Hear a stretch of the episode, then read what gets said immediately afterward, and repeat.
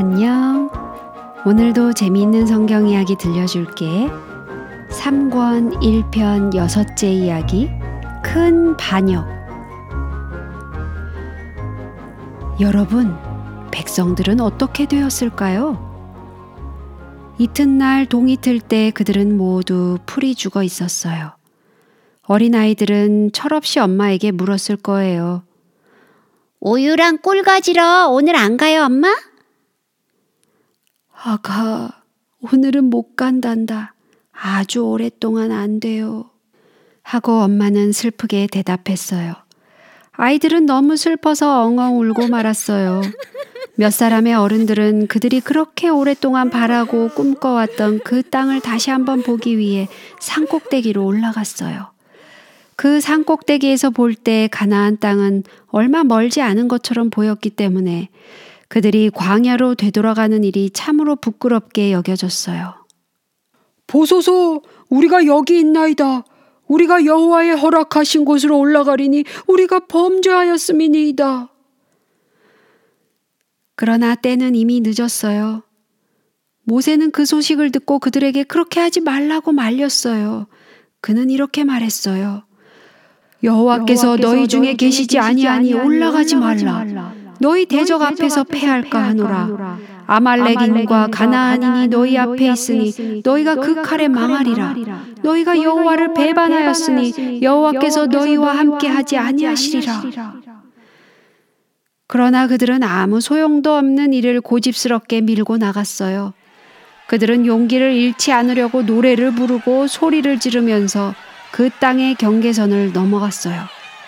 그러나 그들은 언덕 하나도 점령하지 못했어요. 그곳에 사는 주민들이 와서 그들을 당장 쫓아버리고 말았어요. 그날 밤 진영으로 돌아온 사람들의 모습은 처량하기 짝이 없었어요. 그제서야 그들은 아무리 가나안에 들어가려고 해도 소용이 없다는 것을 알았어요. 마지막 한 가닥의 희망마저 끊어져 버린 셈이었어요. 비난의 화살이 순식간에 모세를 향하여 맹렬히 날아들었어요. 우리가 왜 저 늙은이의 말을 들어야 해요? 하나부터 열까지 모세가 다 하잖아요? 두 주일이면 되는 여행을 그 노인 때문에 열다섯 달이나 고생했지 않습니까? 게다가 이제 가나안 경계에 다 왔는데 그 지긋지긋한 광야로 또다시 40년씩이나 끌고 간다니 정말 어림도 없는 소리입니다. 우리가 바본 줄 아나? 도대체 모세가 누군데? 크나큰 반역이 일어나고 있었어요. 주모자는 모세의 사촌이며 나이도 그와 비슷한 고라였어요. 그는 모세와 비슷하게 생겼는지도 몰라요. 그들의 할아버지는 다 같이 레위의 손자인 고핫이었거든요. 아마 그런 이유 때문에 많은 사람들이 그를 따르게 됐나 봐요. 아무튼 그는 회중에 유명한 어떤 족장 250명을 선동해서 그들과 함께 모세와 아론에게 나아갔어요. 너희가 분수에 지나도다. 그들은 무례하게 말을 했어요. 회중이 각각 다 거룩하고 여호와께서 그들 중에 계시거늘 너희가 어찌하여 여호와의 총회 위에 스스로 높이느뇨? 너희가, 너희가 너무 분수에 지나치느니라. 모세도 같은 말로 대답했어요. 그리고 나서 그는 하나님께서 지도자를 택하시도록 하겠다고 말했어요. 향로를 취하고 내일 여호와 앞에서 그 향로에 불을 담고 그 위에 향을 두라. 그때 여호와께서 택하신 자는 거룩하게 되리라. 그런 후에 그는 루벤 지파의 다른 두 공모자 다단과 아비람을 데려오도록 사람을 보냈어요. 그러나 그들은 오기를 거절했어요. 그 대신에 이렇게 뻔뻔스러운 기별을 보냈어요. 네가 우리를 젖과 꿀이 흐르는 땅에서 이끌어내어 광야에서 죽이려 함이 어찌 작은 일이냐?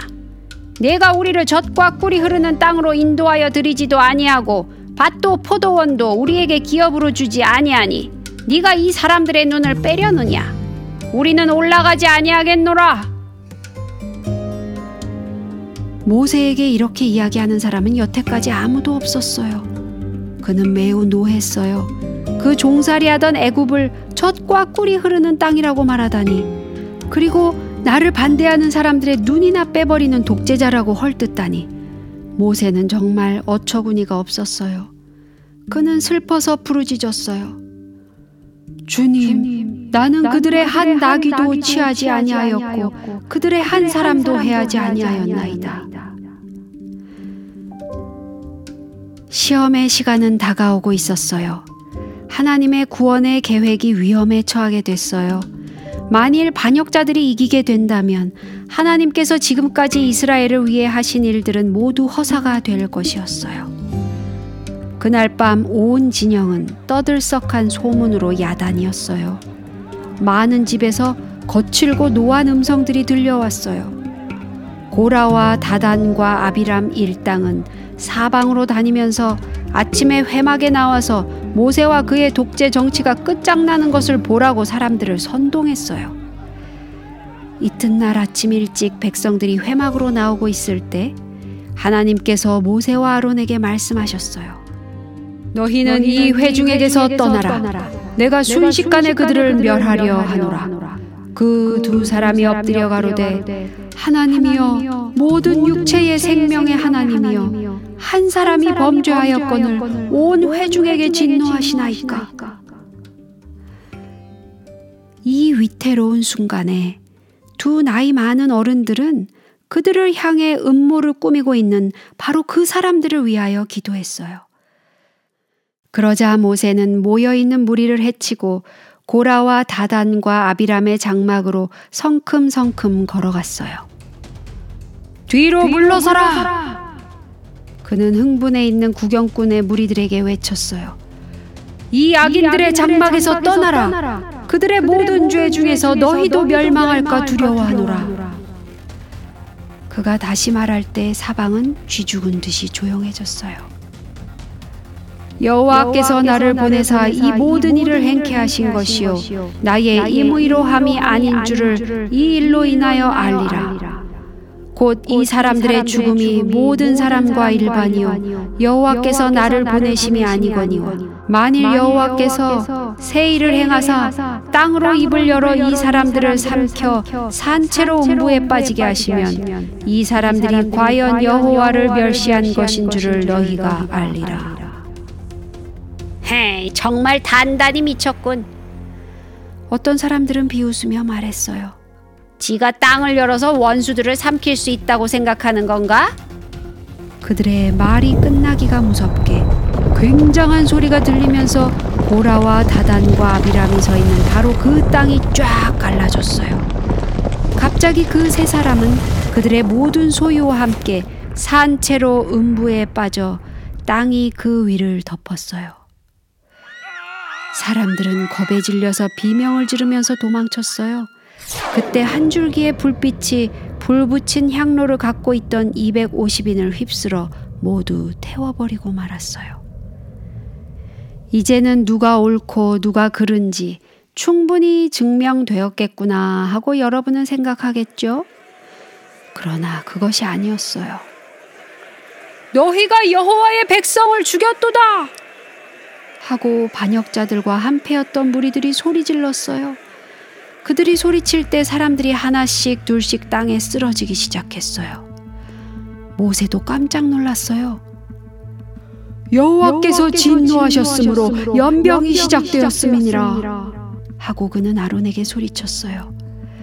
모세는 하나님께서 백성들을 모두 멸망시키실까봐 두려워서 아론을 불렀어요.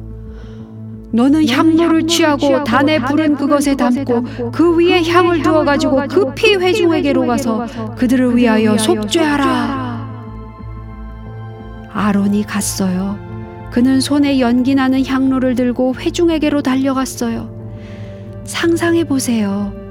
85세의 노인이 이리 뛰고 저리 뛰며 향로를 흔들면서 큰 죄를 저지른 백성들을 구해달라고 하나님께 울부짖는 모습을 말이에요.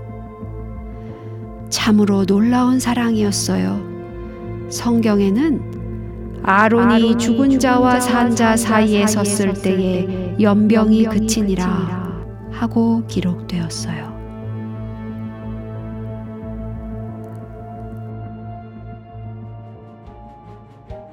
오늘 이야기는 여기까지야. 다음에 또 재미있는 성경 이야기 들려줄게. 안녕.